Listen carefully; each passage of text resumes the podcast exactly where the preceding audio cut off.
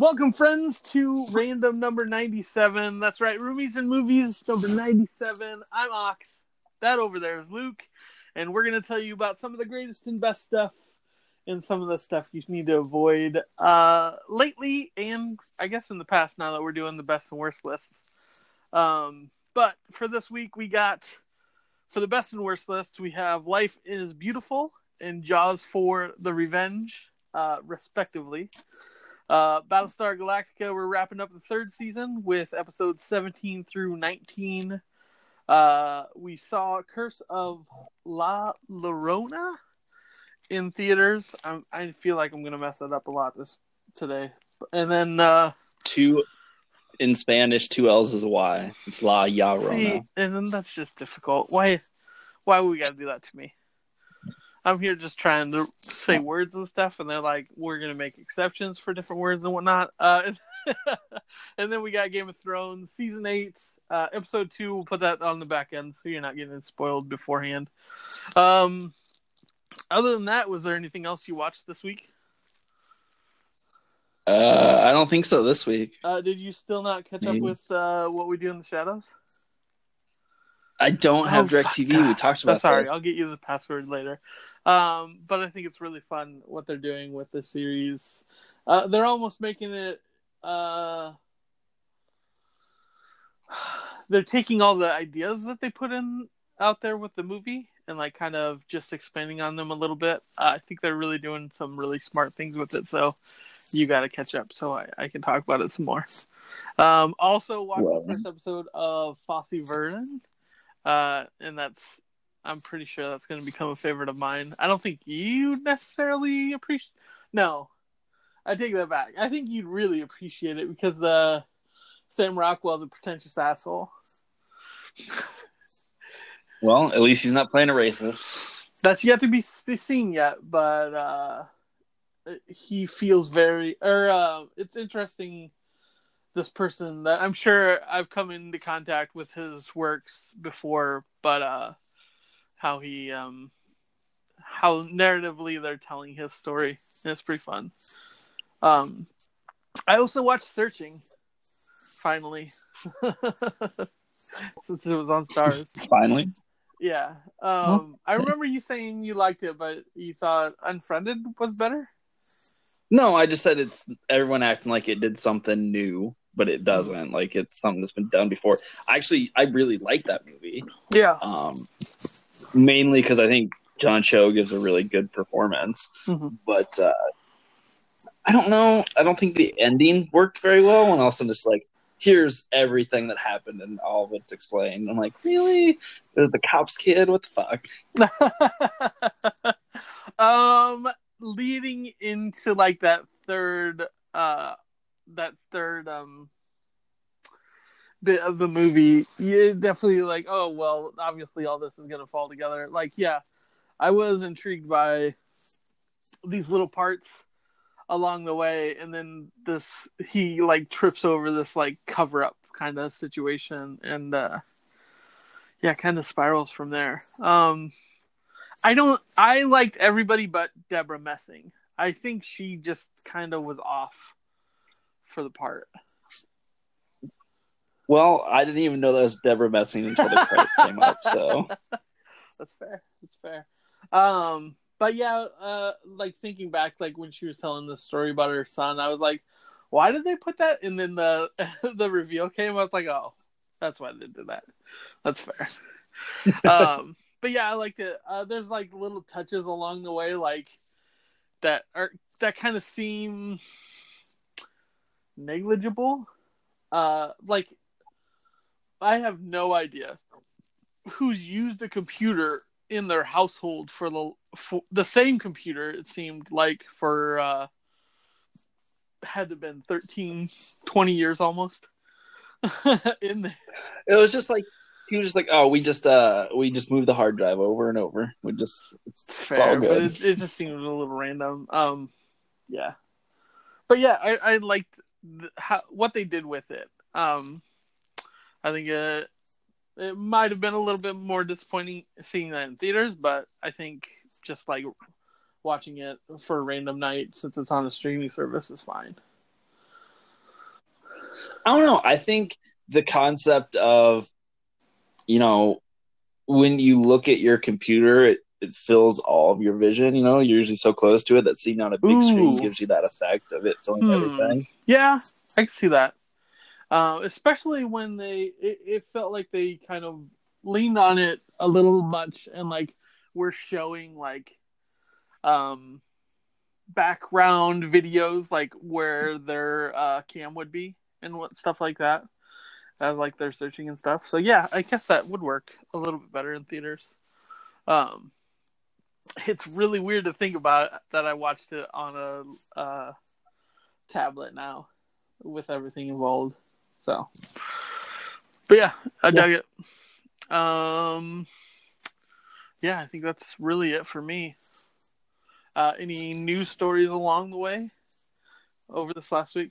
No, I've just been on like, I've just been hiding from everything. That's fair. I think. Uh, I think after I post this episode, I'll probably be uh, blind for at least a good two or three days uh, leading up to the end game. I'm I'm surprised I haven't crossed anything yet, but I'm not taking any chances. Speaking of which, uh, I feel like we're probably going to do an end game uh, itself, probably either Friday or th- or Saturday. Oh, it depends. I'm I'm going to a late showing Yeah. Thursday. I'm catching another movie Friday, and then Saturday I'm out of town at a concert. We So- could probably find some time to do it Friday. or you can not be a whore and make me do all these Listen, things. I remember you kind of wanted to do it for Marvel, and we kind of uh, missed the boat on it. But I think really we're gonna have to do it this for this because I think it worked so well when we did it for No. Infinity War.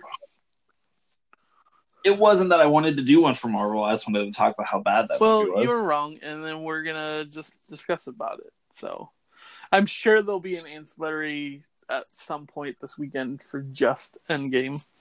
Um, also, it, it makes it easier if people are trying to avoid spoilers for it, considering who knows. What... So more than likely, we'll do that.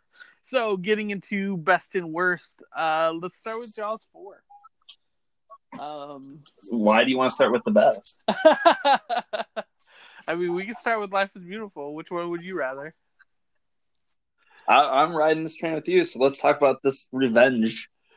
Uh, so this is the first time I saw it. Um, after like Oh. midway watching it, I had to realize, or so the Jaws movies have followed the same family, right?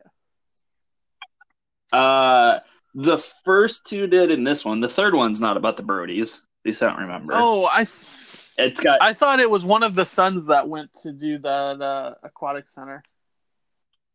I mean, if it is, I've completely forgotten it. I just know it's uh, Dennis Quaid. That's all I know. Uh, I feel like he's like the son that was in this this movie. I don't think so, but we could be I'm wrong. just- Who knows? It's been a minute since I've seen it. But I mean, to be fair, I have seen all of these movies multiple, multiple. Oh, times. really? Yeah. Dude. We were watching this one. I was just like, wait till they get the fucking like little fucking flashing light out, and they go boom, boom, and then the shark jumps out. I knew what's happening. Uh, I had no idea, and it was a lot of fun. Even though the fucking shark was eating half a ship at a time. So- Yeah, it's it's a great movie though. Oh yeah, I I think along the lines of the last couple movies we watched, uh, like they're fine. I wouldn't put them on a worse list. Like this is just a fun little like romp about a like the the movie itself isn't trying to have any philosophical change on the world. It's just a ridiculous little blockbuster with sharks.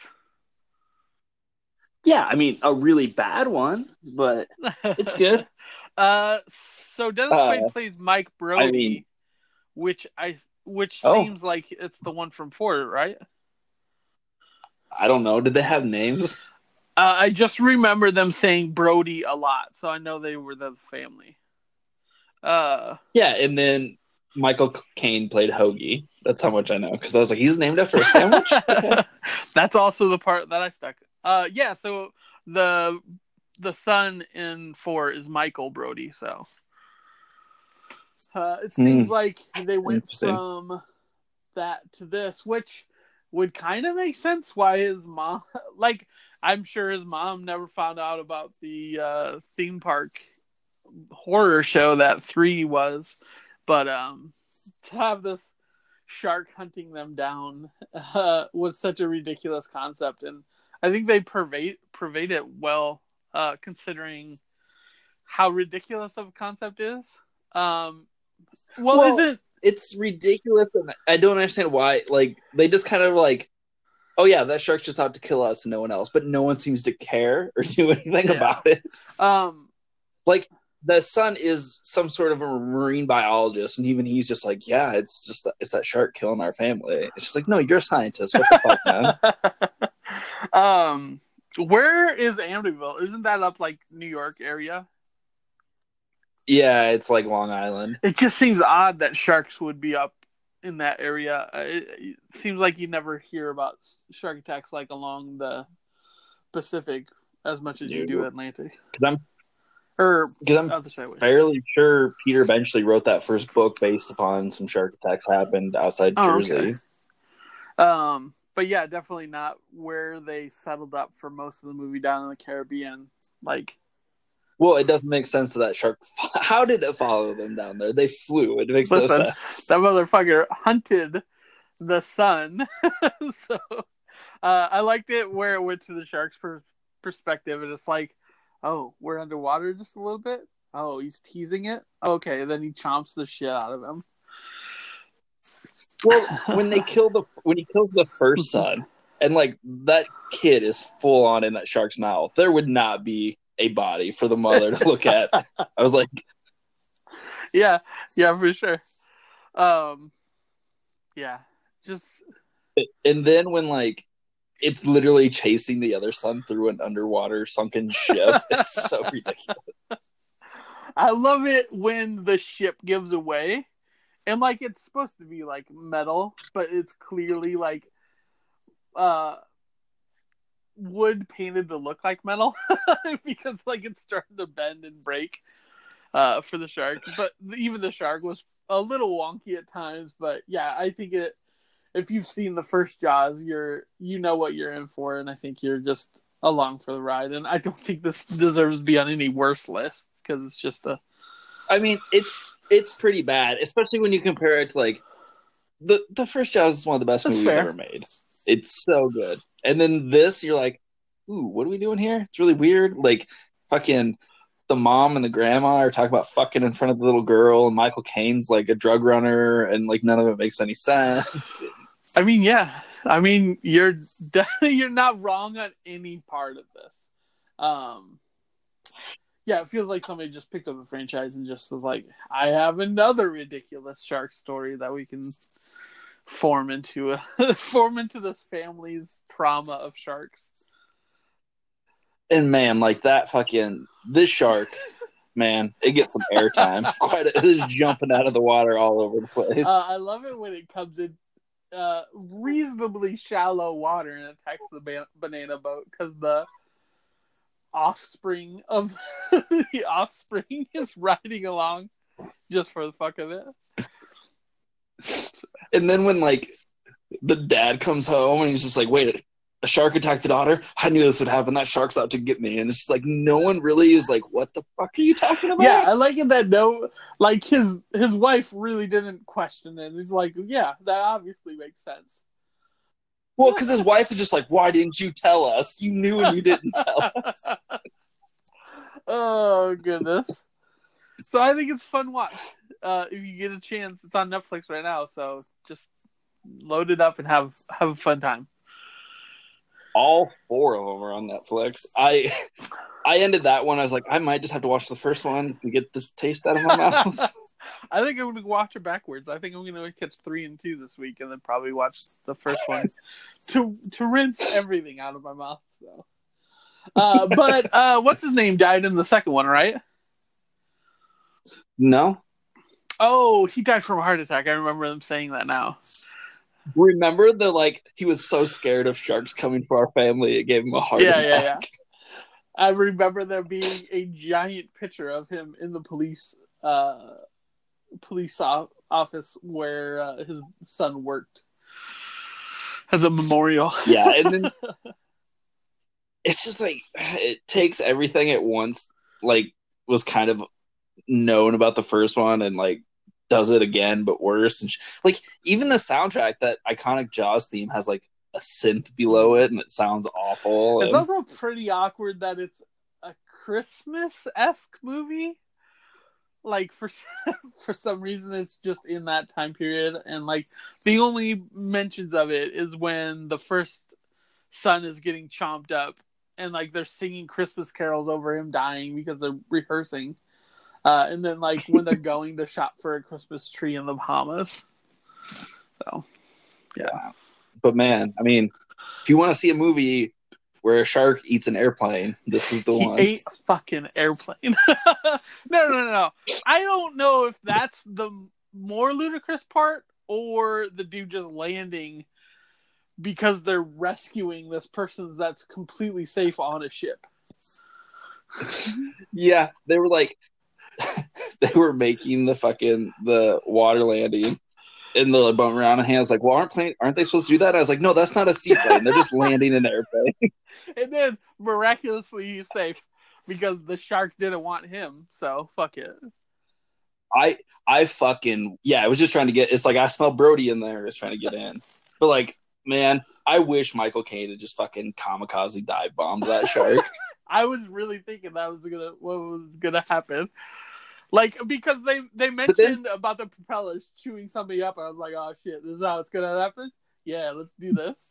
no, instead we stab it with the oh fucking. oh my god, with that fucking, boat. I was like, that's what we're doing. That's what we're doing. I suppose makes sense. This is Yeah, poor fucking Mario- shark just oh, I got fucking jabbed through the jaw. And then obviously the weight of that on the front ha- half of the boat is just gonna rip it in half. Oh my god, it's so good though.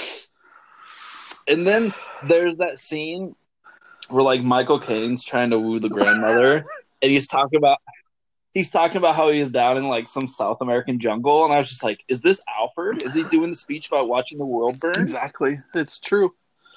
Um, I think the more surprising thing is how how young Caine looks. Uh, he was like 55 when he filmed this, but like, I was getting ready to text you like, "Damn, he looks good for being our age," and like I had to look it up. I was like, "Shit, he's 20 years older than we are right now." And you're like, I look awful. I am a fucking train wreck considering Michael Caine. My God.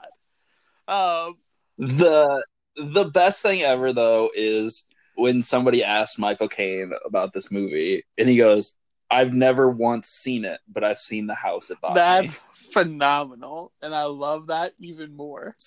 Uh, so yeah, fucking Jaws Four is on one of my favorite lists, so, somewhere down there. But it's it's fucking just a fun little romp, and I'm kind of jealous that I've only seen this once and you've seen it multiple times at this point. So it's only got me excited to see the third one that I know I've never watched. Uh, but I think I've seen the Oh first man, yeah. Uh, I was all into fucking, I don't know, Jaws and fucking dinosaurs. That was my shit when I was a kid. and, and it, you turned out like a fine gentleman, so it only That's true. only makes sense. Everybody should watch these. So jumping from there to the best list, which was "Life Is Beautiful," that came out twenty years ago, I think now. The end Sure. of the nineties. Who knows? Um, Probably. what a fucking whiplash in the middle of this goddamn movie. Listen, I fucking hate this movie so much. I can't figure out if I like it so much or hate or, or just just enough.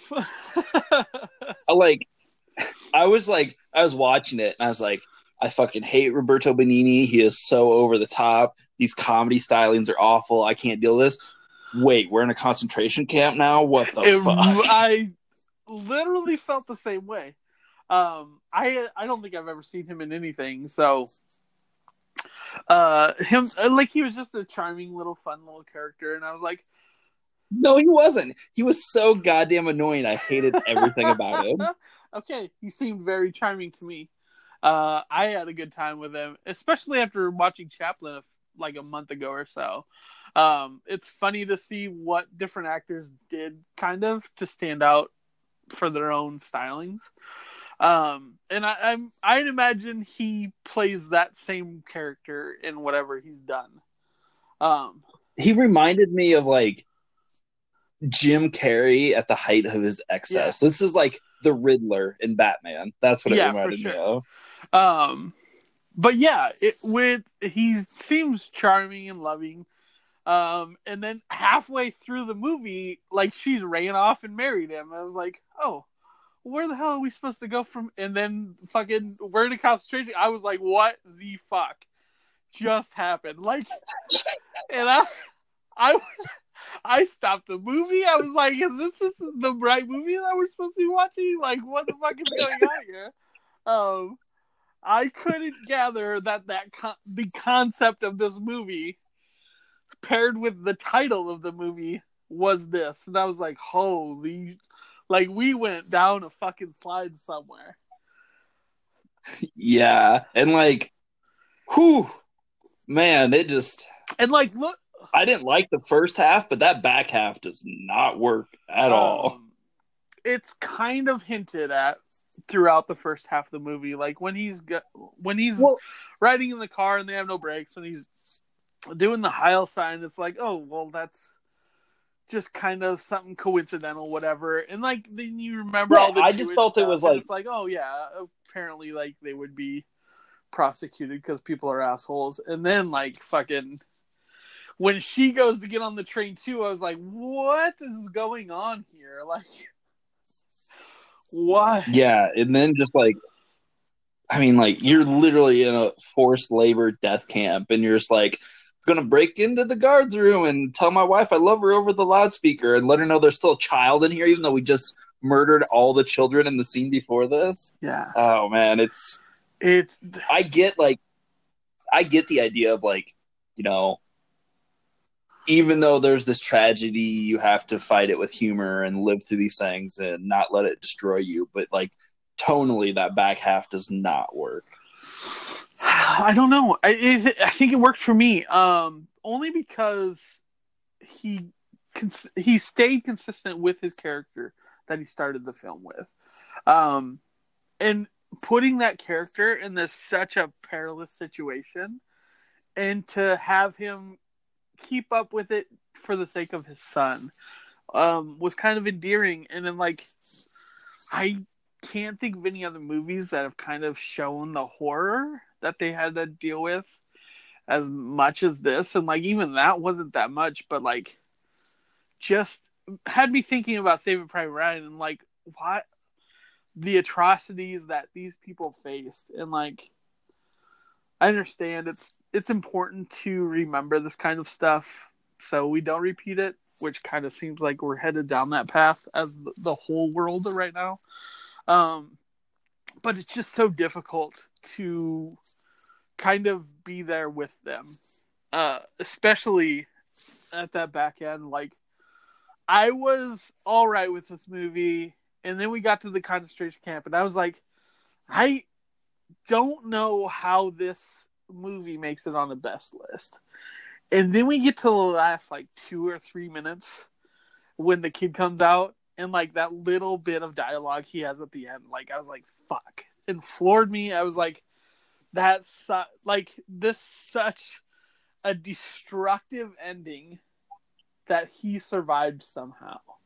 Um, just fucking tore me tore me to shreds last night when I watched it. I was like, fuck.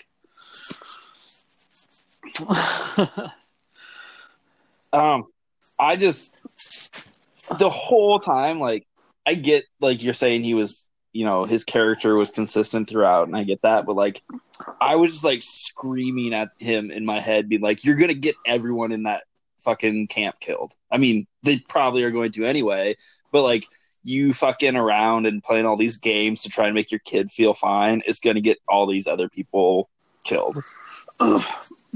Which man, there's some real imagery in this fucking movie that's just unsettling, especially like when he gets lost with his son. And um, happens upon the pile of bodies and shit like that. It's like there there's such a real situation here that like these people dealt with. And like Yeah, and then you you get that, but then you get him fucking dressed as a woman hanging halfway up a building caught by a spotlight like it's a fucking Three Stooges gag. Yeah. Like it's so weird. Yeah, I agree. Um, so I don't know. I I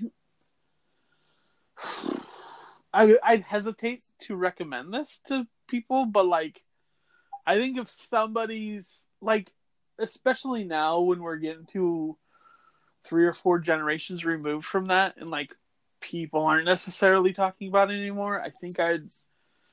This would be something I would tell them to watch just so like they kind of grasp what happened back then, but I feel like it'd be a really hard hard sell on anybody that's like our age, I say. Um but damn, like the end of the movie, like all the shit that they saw and for his son to survive and like the sacrifice that his dad this father did make for him, like damn. but then I also felt like fucking trust your wife to make it out, man. Like you did nothing but endanger your child and yourself and her by running around screaming this camp. Like, yeah, and I get that, but I, I don't think it would have been such a resonating um sacrifice or it, it would have been would have been a uh resonating ending if he had had survived and like just hoped that she had made it through uh because i don't believe she was jewish was she she just got on the no, she was she was a Gentile Okay. and like she just went to the camp because she didn't want to be apart from her family. Which what the fuck, yeah I don't know. It's rough. Yeah for sure so i don't know it, take all that in and if you see this i mean know that know what you're in for but yeah it's it's not an easy comfortable movie to get through for sure. So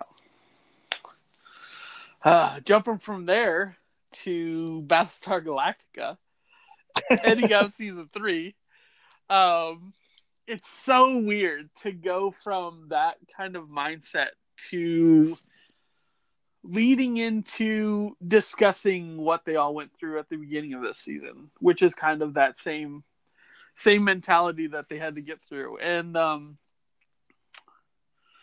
I feel like this is going to get a little muddied just because of everything that took place in these three episodes, which was insane. Like, as fast as this show moves, it still has so much to say throughout it. Um, so much that I think I just took notes on the the short text I was sending you along the way.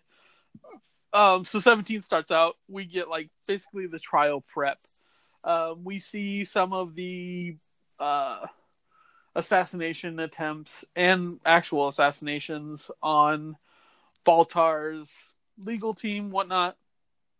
Uh, the people behind that kind of shit. Um, and then we're led to this new attorney that's set to defend uh, Baltar, uh, and the kind of mischievous way around the law he's working with. Um, oh, before that, you get Adama kind of unraveling over losing Kara, which was heartbreaking because, uh, but it le- ended on a, a high note because he was going through the things that like she had left him, and like there was a, a letter.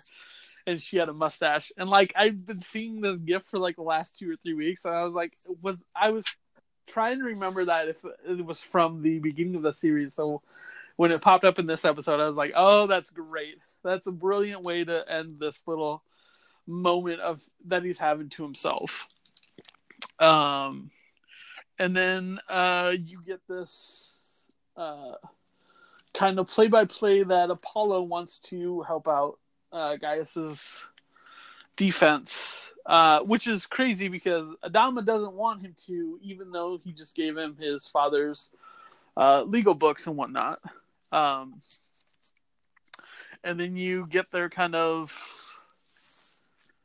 showdown uh, at the end of the episode where Apollo quits his command so he can be part of the team, and Adama basically says, "I don't want anybody that would even consider uh, helping that traitor um, out for his case." Basically, um, so it's so crazy to see how at odds these two main characters are with each other, especially after dealing with such a heavy loss to the both of them at the beginning of this episode.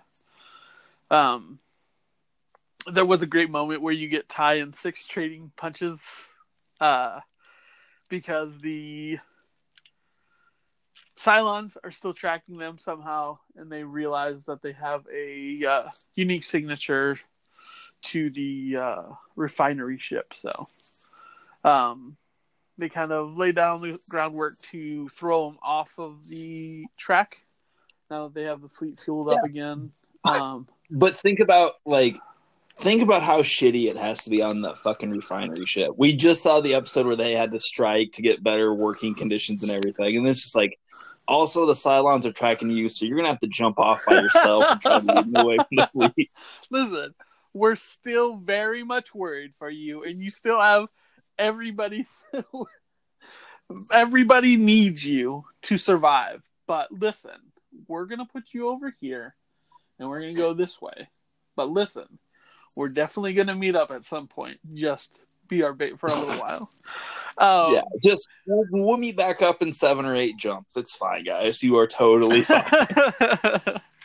yeah, so it's it's crazy to go from such a heavy episode with them to um, seeing how dangerous their life is, only being conflicted with more danger um, after having a uh, raptor stay behind a little bit longer and see if they were tracking them, but just a little bit later than they had. Um, so episode 18 kicks off. The trial basically begins. Um, and you get. I remember I was texting you about this gatekeeper situation, and I don't think I've ever seen it quantified so well as that attorney. Um, basically, manipulating everything to forge his own narrative, um, and to stay within the confines of the law um, to the point where he's like stealing people's stuff around the ship because he he takes uh, Rosalind's glasses because he thinks with the glasses she'll be more um, endearing to people and they'll trust her more for it. Um, takes a button off of Adama's shirt uh, just because it's the most tarnished and like it shows how much he, shit he's been through. Um, but also takes uh, Baltar's pen and uses it to manipulate Six, and likewise to manipulate Baltar again once he gets it back to him. Um, to a whole point where he has this little bit of dialogue that he says to him or writes down as he's giving his pen back. Um, basically saying if Apollo can get out from Adama's uh, Shadow, they have a chance at getting Baltar off, which is what ends up happening. Um, fucking Adama or Apollo delivers a really heartfelt testimony. Like everybody else got a pardon for everything they had, every part they played in the New Capra New Caprica arc that started off season three, except Baltar. Like they were using him as a scapegoat essentially to pin all this bad shit that had happened to all of them on where he was in an impossible situation. Um, and what's crazy is like, yes, we know that Baltar is a traitor. Mm-hmm. Not willingly, but you know, he unintentionally colluded with Six to caused the genocide of humanity. Yeah. But everyone wants to pin him on New Caprica, where really he did stand up against the Cylons. He did do everything in the interest of everyone. Like, he may not be innocent, but he's not guilty of what they're trying to pin on him. Yeah, yeah, for sure. Um, also, a really sweet thing at the beginning of episode 18, you get Adama and Rosalind kind of flirting together. Um, it's kind of the perfect way to lead off this two two episode story where like neither of them feel like going to do what they have to do, but Adama, she's like, uh, "Give me a little fucking motivation to get." And she's like, "Get your fat lazy ass out of bed and get the fucking work." She's like, "All right, thank you for that." so, uh, I love seeing It's- the it's- little, little uh, Yeah. soiree. It's uh it, it's always good to see that but my favorite is from the boxing episode where they did the flashback to them on new caprica just smoking weed and talking about building a cabin Yeah, like that's my favorite yeah, yeah. little flirty moment between them for sure. Um, so then we get to episode 19. The verdict comes in, and it's not guilty. Um, to this point where well one let's let's not jump over one of my favorite baltar moments when fucking just the whole look on his face when fucking Gaeta's on the stand lying. He's just like, "Oh, mm. Gaeta. Oh no, Felix. What do you?" And then he's just like, you know, the Butterfingers line is always just it kills me. oh yeah, it was so smart of the attorney. Like he knew he was already perjuring himself on under oath. Um, and there was nothing he was going to say to rectify that, so it was smart for him to just turn away the cross examination of him. Um, because he was not there when the Cylons had a gun to uh, Gaius's head and signed that that uh, basically death list for uh, the 200 people or whatever. Um, but yeah, fucking all the the whole courtroom scene. Uh, I kind of really think that um, a, or Adama voted not guilty. So, do we ever find out? Yeah, he said it in that episode. But I, I thought he said it before they had gotten to the uh, verdict. Like he, t- like he No. told his son that he was he was never gonna vote clean for him. Well, he told, yeah, I mean, and that's why they put Apollo on the stand where he said that when they're calling for the mistrial, mm-hmm. because you know Adam was like, he doesn't deserve a trial. He's a piece of garbage. We should just be done with him. But then after the trial, when he's talking to Rosalind, and she's all like, "You couldn't get that other person to flip. You just couldn't do it." And then he kind of looks down, and she's like, "You voted to acquit him, didn't you?" And he's like, "Yeah." Oh fuck! I totally glossed over that. I'm surprised I didn't catch that. Uh, probably because I was halfway trying to like make sense of all of this. Um, but such like I hate and love every aspect of this show right now, and it's such a weird, weird transition going into the fourth episode or fourth and final season. Like I was having, I was, I remember texting you and having such problems with it but at the same point, like I love the brilliance of of everything that's taken place as well. Um, and then that leads into basically at the end of this part where um, Adama tells the whole fleet that no one's asking to forget or to forgive, but we have to look forward to the future. And I think that on top of everything, like all the bad shit that we've been as a human race, like yeah, that shit's gonna be there. And like nobody's saying to forget all that shit, but we definitely need to figure out a way how to exist all as one. So it's just such a poignant piece. And to think that this was probably a decade ago now, um, it's still so relevant right now. It's just crazy.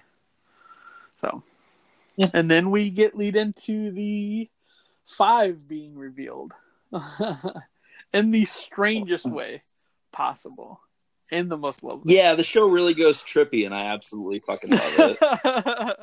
uh, as soon as they started speaking the lyrics, lyrics to Watchtower, I was like, "Are we fucking getting Jimi Hendrix right now?" Like, I was like, I paused. I was like, "Are those the lyrics to Watch?" I like looked him up quick. I was like, "That is fucking Jimi Hendrix." Like, what the fuck's going on here?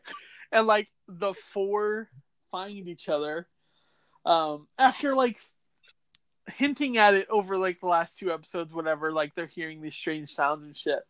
Um, and it's Anders, Chief, uh, Rosalind's secretary, I guess. Tori, the new Billy. uh, and then Tigh, which if you, if I would have thrown a dart at everybody on the cast just to pick one of the five, none of those would have been even remotely a chance.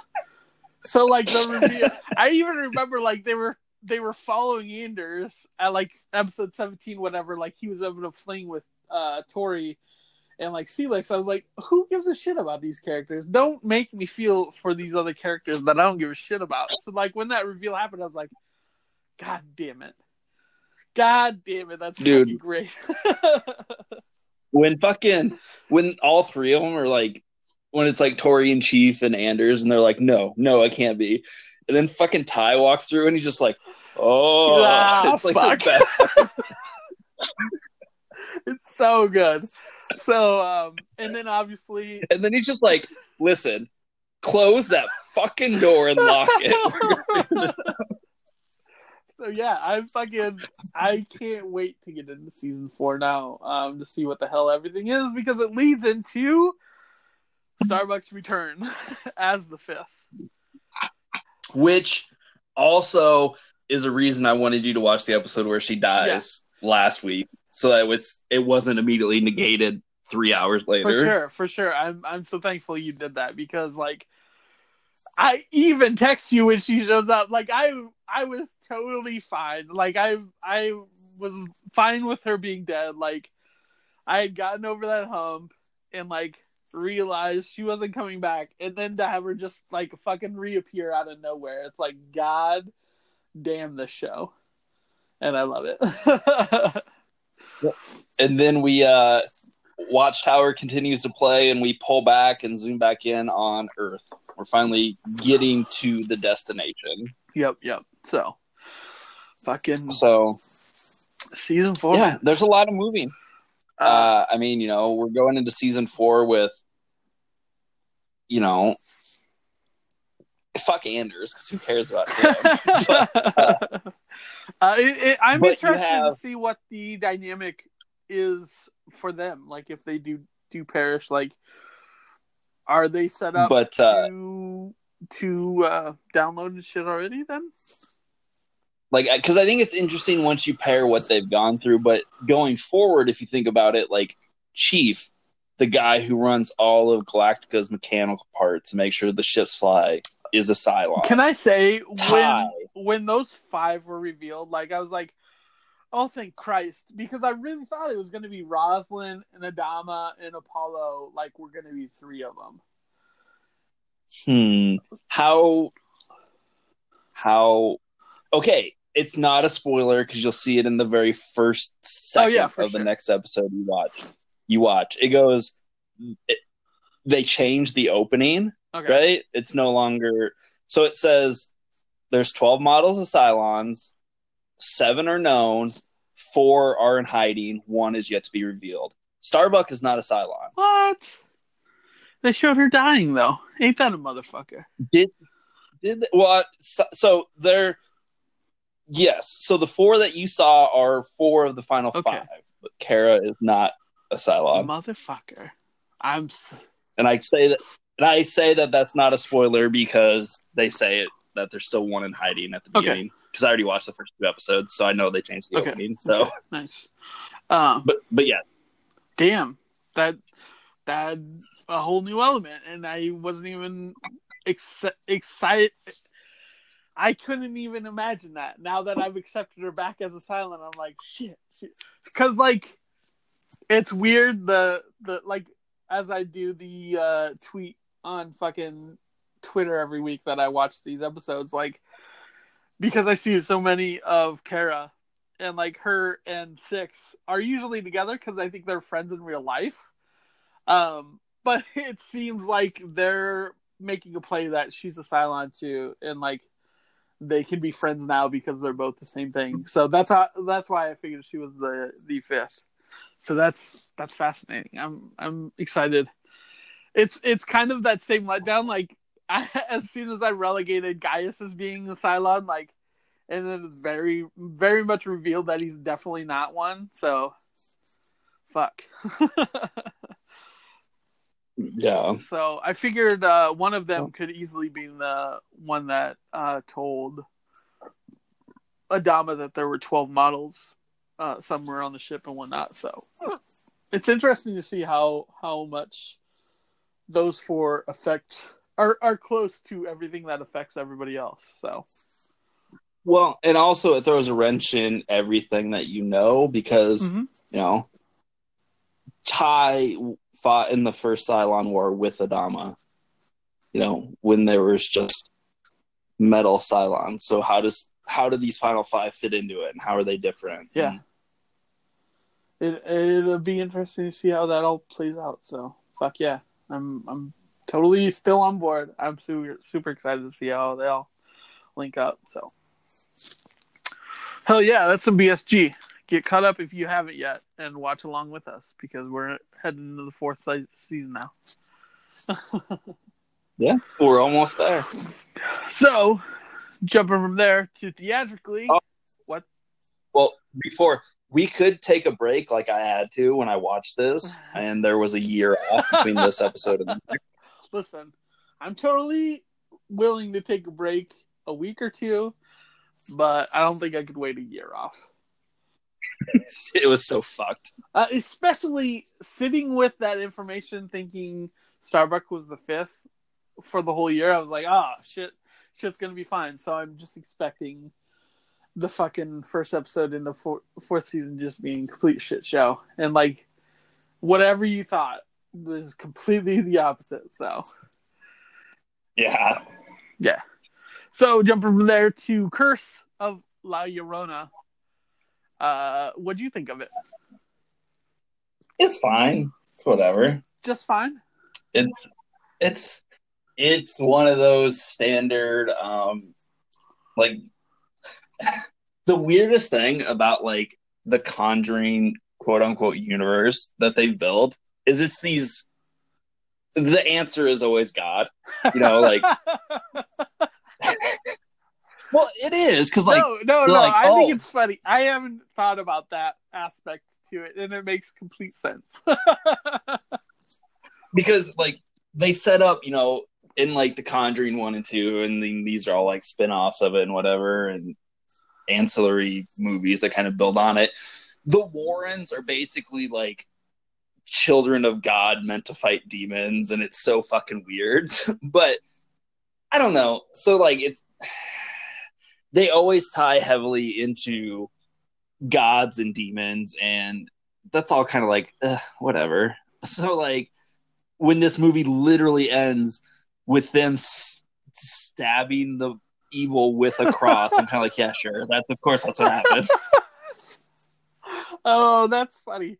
That's hilarious. like I did, didn't connect those two, and now it makes so much sense. Like even when But, when he uh, was describing the cross was made from whatever the tree, I figured it, it had more to do with it was the tree that watched her murder kids, not the the fact that it was a cross.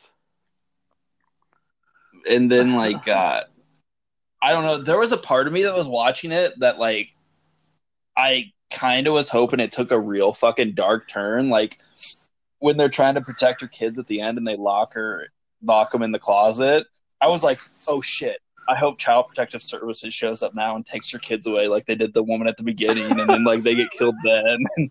Oh man. or we could just make it a movie about domestic violence and it has this undercurrent of mental health issues. But no, it's just it's just a spooky lady spooky wanting to take some kids. Yep, that's that's about it. I thought it was really well done. Um, I mean, obviously, it scared me more than it. Fa- I, I feel it scared you, so they got their money's worth out of me. Yeah. So Well, they always do with you. it's true. Uh, it was weird seeing Tuco as a good guy. I completely forgot that goddamn part. Um, when he showed up, I was like, I know him from somewhere. Yep, that's fucking Tuco. Uh, that makes so much sense. Um, but I thought that, I thought the choices they made were really smart. I I can see where you kind of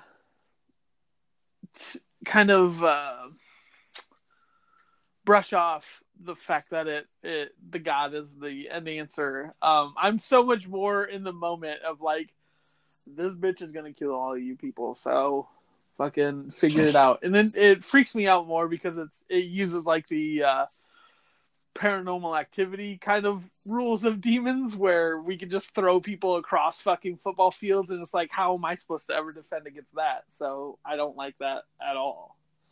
Um, also, Yeah, like that shot where, like, shit, the- like The shot where the fucking daughter gets sucked out the door and it looks like she's flying 700 feet. I was like, come on, yeah, yeah, for sure.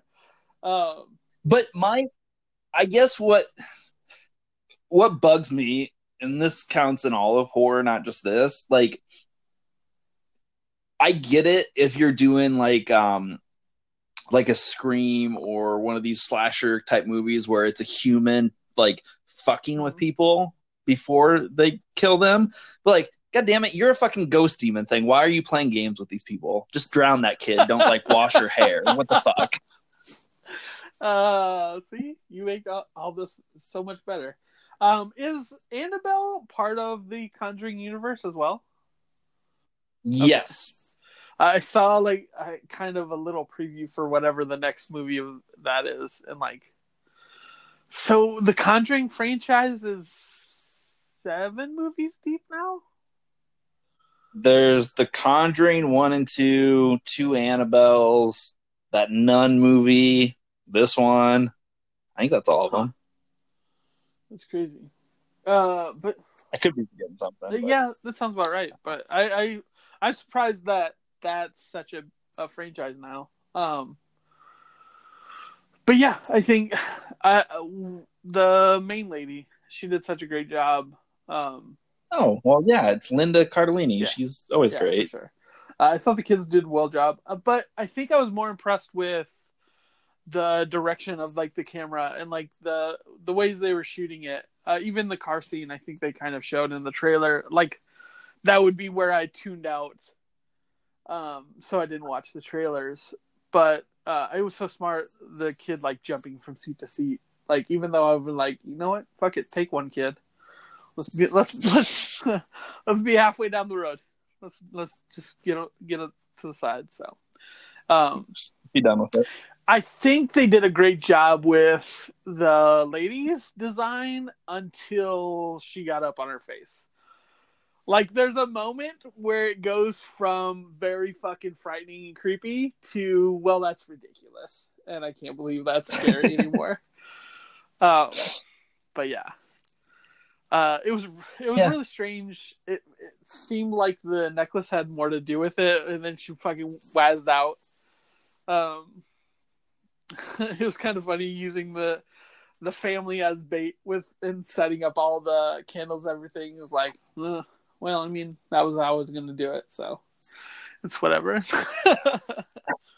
Um, yeah, I think the most interesting thing that I haven't really dug into yet would be to see how like uh, the uh, like the Hispanic community takes this film because like I remember when it was not announced. You know, I work with a couple Mexican guys, and one was younger and one was a little older, older. But we were talking when it first got announced, and they were like, "They better not fuck it up." You know, this is our boogeyman. Huh. This is what you know our parents threatened us with. You know, if you're not a good boy, La Llorona's going to come take you. And you know, they were fucking like excited to see something that was theirs put up on the big screen. Damn.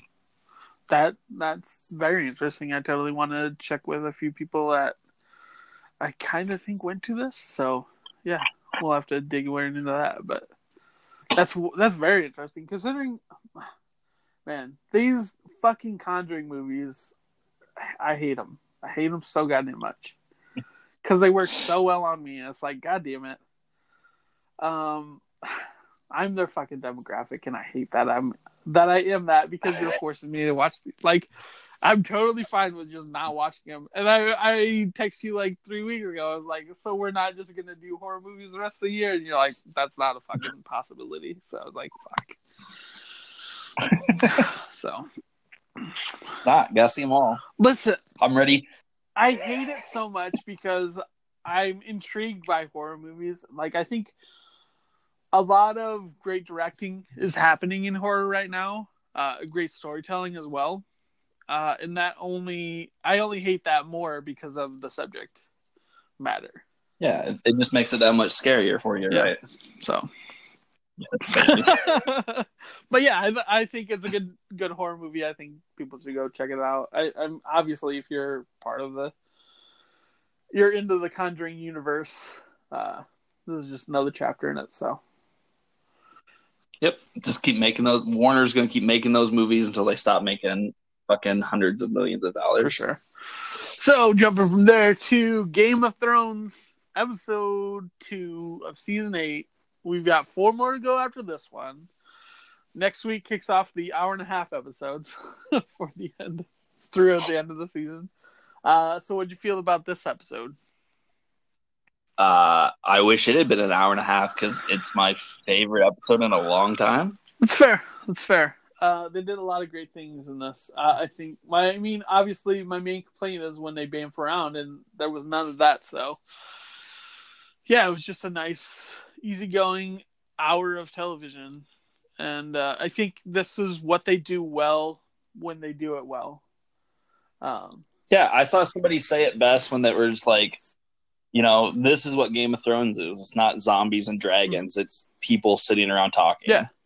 You know, like that's what that first season was, and that's what why I was shocked that it was so popular because I was like, there's just fucking people talking about old shit that happened. Why is this the biggest thing ever?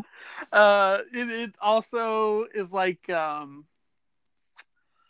it, it feels so it feels like being robbed when they have these great dialogues between characters and like they didn't say anything from when Dany and Jon got off the ship to when they got in Winterfell and they're like oh there's some shit we got to discuss that we just didn't take time to do in the last four seven months that we've been traveling. But uh yeah very strong episode. I think leaning in with uh jaime in front of the tribunal was the best word you could put for it. Um was a great way to start it off uh for him being face down with everybody essentially that he's that that hates him, I guess, for for one reason or another.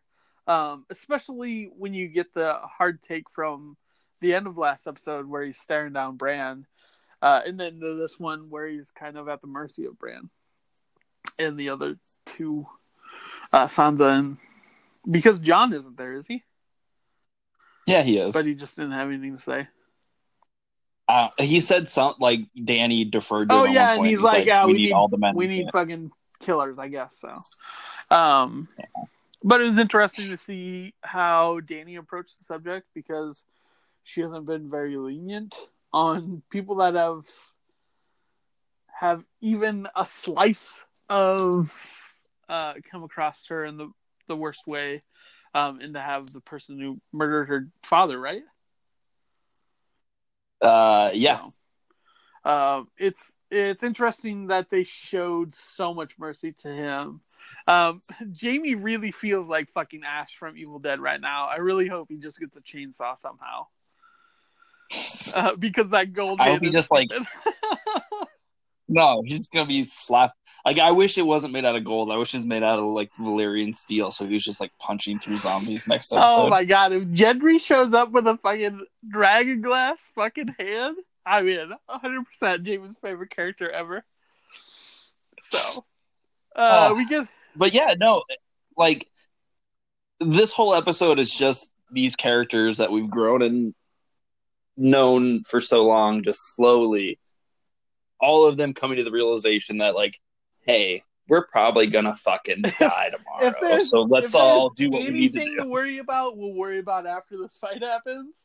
But let's let, let's get fucking comfortable because shit's coming our way. Um, Because even like uh, when uh, when they all meet up at uh, when they all end up joining Tyrion and Jaime, and Brienne's like, "No, there's a battle could start at any moment. We can't drink." And then all of a sudden, everyone's just fucking piss face drunk and just it's great because that's what you would do. uh, Tormund's little moment, uh, drinking drinking love giant milk. Tormund. Dude, I, he's the best.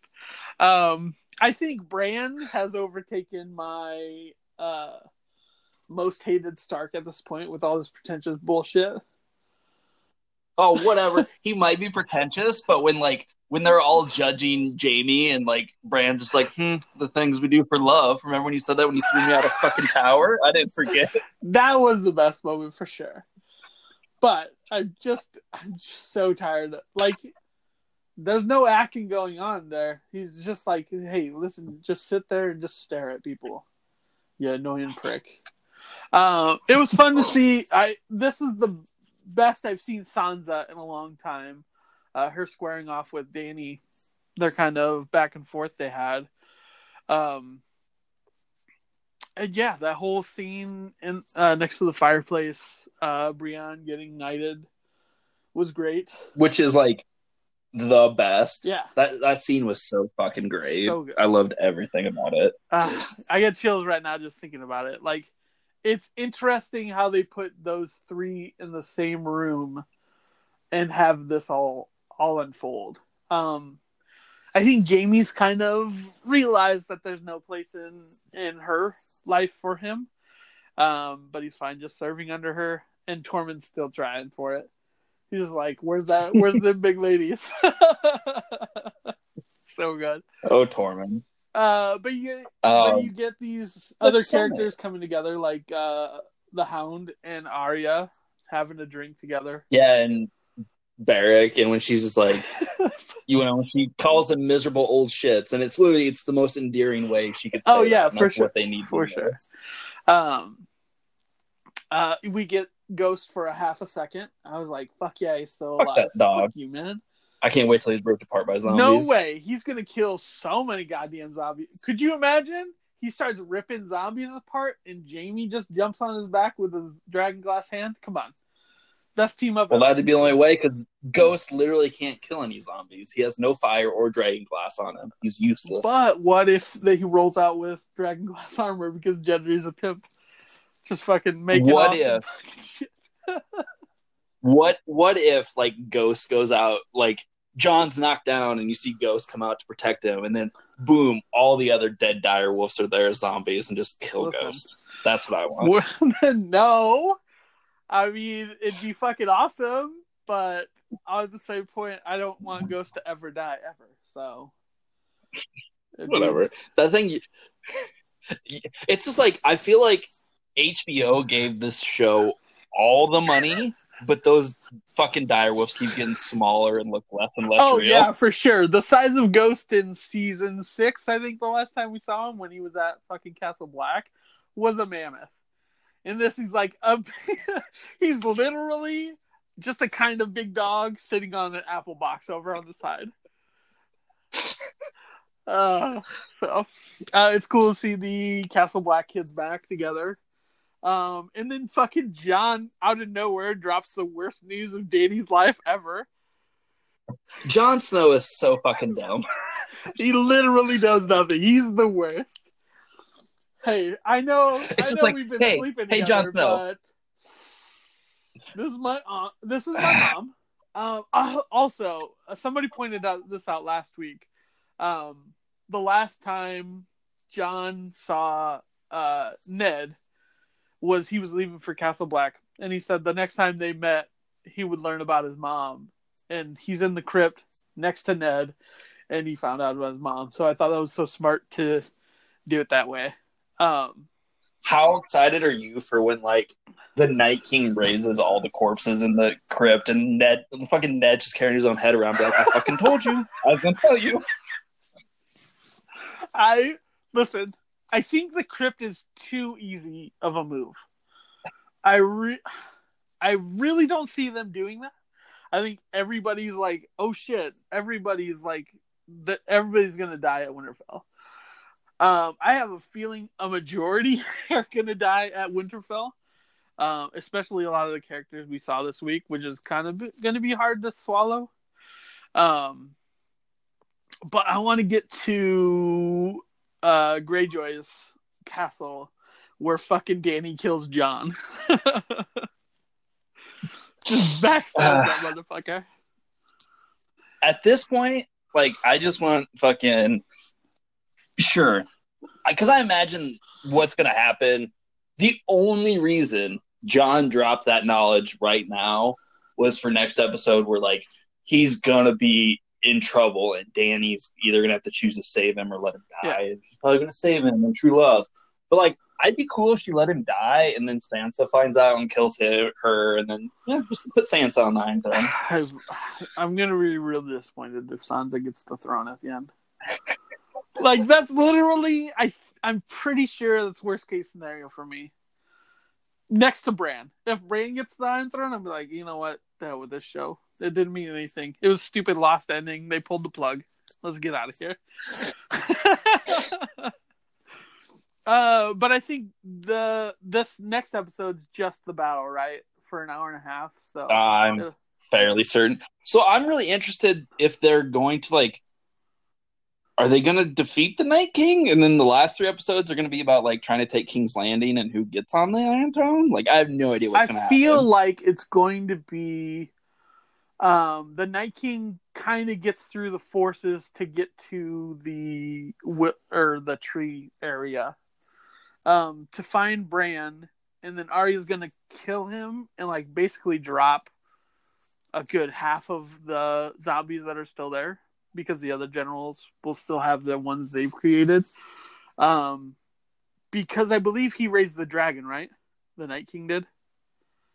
Who fucking knows? I thought the Night King raised them all. I don't know. Uh, no, I'm pretty sure they've done their own because I think when um, the Hound killed one general last time, like 20 of them shattered or whatever, and like they made a big point of showing off the generals for this last shot. So, um, Man, I hope if if true you remember 2 years ago better than me cuz Yeah. when they were like when Arya was like you went with Jon behind the wall, I was like did that happen? Did that fucking- yeah, there's like ten of them. There's whatever. Um, so yeah, it's interesting. Uh, it's kind of daunting how they've kind of laid out because it it felt like Winter. The way they show off where Winterfell is on the map in the credits, uh, it doesn't feel like that's the place that they've shown it off in the other seasons. So it's really jarring uh, especially when you had what four or five writers that had to get clear the fuck around night the night king um i i guess the night king can't die yet i think he's probably gonna get the brand. Um i think Arya will probably take him out down when he- they try to siege the red landing. So it'll be interesting. Uh, but I think there'll be a small force that moves to the Pikes and then down to uh, Red Landing for the next two episodes after this next one, and then we'll have a siege at the end. Yeah, that doesn't I don't think they're going to end on a battle though. I mean, that's the way I do it. That's their fucking strength. If if not, It's not though. Their strength as characters. hmm, it's hard to argue it with this last episode. But other than this, it's been about a season and a half before we when we really had this. Um, I could see us having a siege episode five, I suppose, for the Red Landing, and then having that last episode be this one like this last one, and that'd be a great way to end for them. Um, Hmm. I think I'm putting money on the Night King and the whole Army of the Dead is finished next episode. no way. Hmm. Yeah. See, I could also see that. I could also. with, like- I I think Arya is going to be the one to kill him. I think it'll be very um Tolkien esque, where the lady killed the Witch King, whatever. Um, ending for the Night King. Uh, I don't think they can take Bran, obviously, since he's got all the knowledge of everything right now. Um, but yeah, that makes sense. I think it'd be kind of a letdown to have this epic build up to just have him for one episode, though. But if you get literally next episode is an hour and a half, it's literally just going to be the battle. Yeah. Like that's a full movie Yeah, of sure. just an. I think that's enough and I time. mean, realistically, they did a great episode when they had the Castle Black fight. So I'm totally cool if they only last this one episode, but it's kind of daunting to to have them portrayed us so much and to just not live at that. Or or if there's little fucking uh, babies running around with blue eyes that attack King's Landing. So uh, I think it'll be interesting for sure. Uh, I think for this weekend with the massive battles we're gonna get from Endgame and Game of Thrones, it's gonna be a hell of a hell of a good week. So I'm probably gonna walk out hating everything. So I'm sure. I'm sure because that's the way you do things. So, uh, do we have anything else on the clock for the next week? Then we got uh, Battlestar Yes. Galactica season four. We're doing five episodes. Yep. Uh, Game of Thrones, Endgame, obviously. Uh, Then uh, we are going to forego the best and worst Okay. for one week okay. so that we can watch movies I want to Okay. watch. So we're gonna watch uh, The Wind and Under the Silver Lake. Okay. Right on. That works. Uh, also, did you see uh, a tweet earlier from uh, the person who did Revenge last year? Has a series coming out on Netflix. Listen, listen. I need you to, I need you to calm down because you're getting confused. okay. It's the TV show Revenge on ABC, Nope. not the fucking French rape movie. Well, to hell with that. Now I've got to resend that tweet. Tweet. Ain't that some shit? That's right. So I'm glad you saw that tweet and corrected me. So watch all that stuff. I saw, I saw it like right before we went, and I was like, "Oh, that fool, that poor, poor fool." So watch that shit. We'll be back to talk to you about it next week. Um, long live the Night King. Those that's For one more One episode. episode. All right. Peace out, everybody. Peace, pineapple, all that good Peace. stuff.